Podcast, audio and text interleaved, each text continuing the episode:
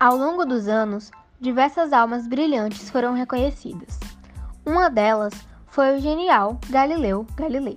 Ele foi um astrônomo, físico e engenheiro nascido em Pisa, na Itália, no dia 15 de fevereiro de 1564.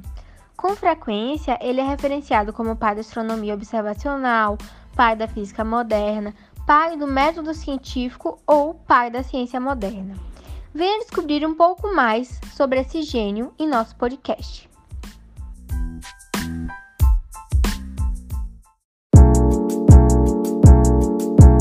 Bem-vindos ao melhor podcast sobre o melhor físico de todos os tempos. Esse podcast foi produzido pelas alunas do primeiro ano do ensino médio do Colégio Marcodes. Fica ligado.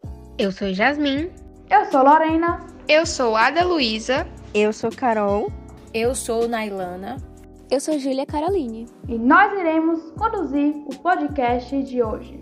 Você sabe quem foi Galileu Galilei? Ele foi um matemático, físico, astrônomo e filósofo italiano. Fundamentou cientificamente a teoria heliocêntrica de Copérnico, desmistificou lendas, estabeleceu princípios e causou uma renovação na história da ciência. O máximo, né? Nosso protagonista nasceu em Pisa, Itália, no dia 15 de fevereiro de 1564.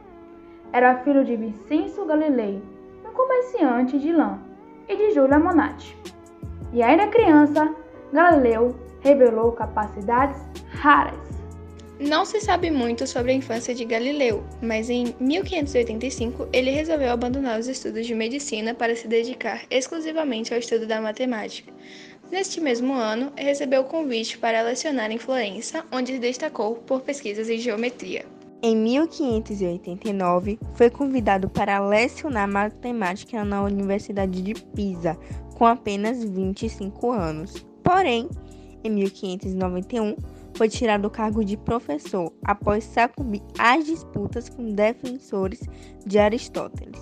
A tristeza não durou muito tempo. Nosso brilhante físico foi indicado pelo Senado de Veneza para lecionar matemática na Universidade de Pádua, já em 1592, cargo que manteve por 18 anos.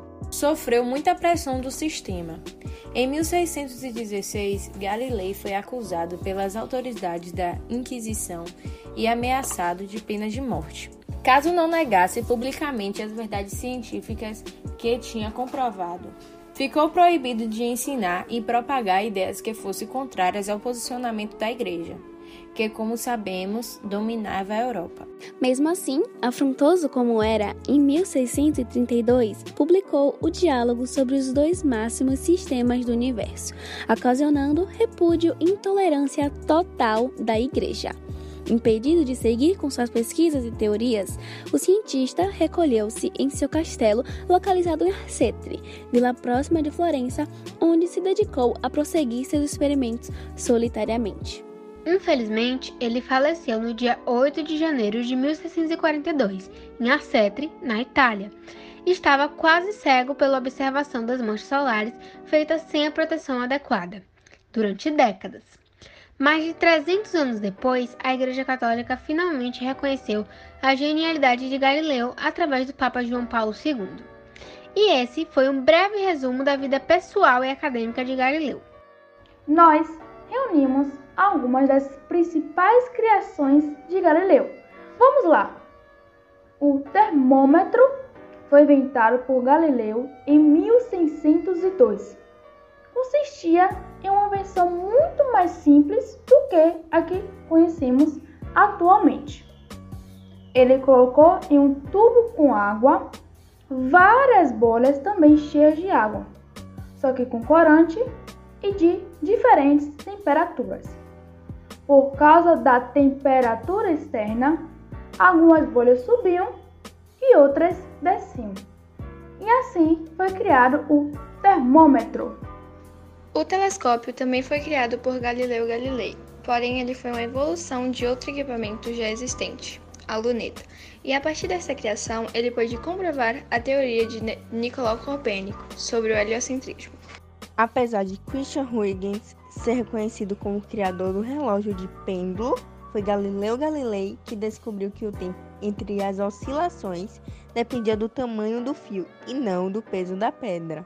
O compasso foi criado por Galileu Galilei e também por Leonardo da Vinci. Como antigamente não existia comunicação entre locais diferentes, existiam objetos que foram criados por pessoas diferentes em lugares diferentes. O instrumento possui dois braços e tem por objetivo calcular ângulos e áreas. Pois é, pessoal, nosso gênio também foi responsável por alguns livros todos os títulos traduzidos para maior facilidade de entendimento. Mensageiro das Estrelas, História e Demonstração sobre as Manchas Solares, Diálogo sobre os dois principais sistemas do mundo e discursos e manifestações matemáticas em torno das duas ciências. É importante lembrar das descobertas de Galileu. Realizou vários estudos importantes no ramo da mecânica, como os do movimento pendular e do movimento uniformemente acelerado. Descobriu a lei da queda dos corpos, provou ainda que a Terra girava em torno do Sol, o que refutava a doutrina aristotélica vigente, segundo a qual nosso planeta era o centro do universo, que no caso é a teoria do geocentrismo. Ao realizar tais constatações, Galileu comprovou a teoria heliocêntrica de Nicolau Copérnico, segundo a qual a Terra e os planetas giravam em torno do Sol. Agora vamos para algumas curiosidades. Hum, adoro curiosidades. Galileu nunca se casou, mas teve três filhas: Vincenzo Gamba, Virginia Galilei e Lívia Galileu, com Marina Gamba, com quem viveu por um tempo. As meninas foram colocadas em conventos, onde passaram boa parte da vida. Informação que chega a ser engraçada, devido à briga constante de Galilei com a igreja. Uma curiosidade muito legal é que muito antes de Einstein ficar conhecido no mundo inteiro com sua teoria da relatividade, Galileu já escrevia esboços sobre o assunto muitos anos antes. Ele compreendia muito bem que o movimento é relativo de modo que a sua percepção de movimento tem a ver com o seu próprio movimento. Vocês sabiam que, em virtude da censura imposta pelas autoridades eclesiásticas, seus escritos só foram publicados 60 anos após a sua morte?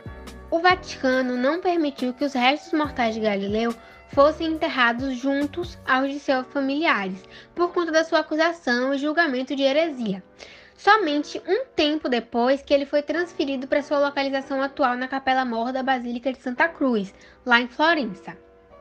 E a última curiosidade: Galileu acreditava na teoria heliocêntrica de Copérnico, mas não acreditava na teoria de Kepler, que diz que a Lua influencia nos mares.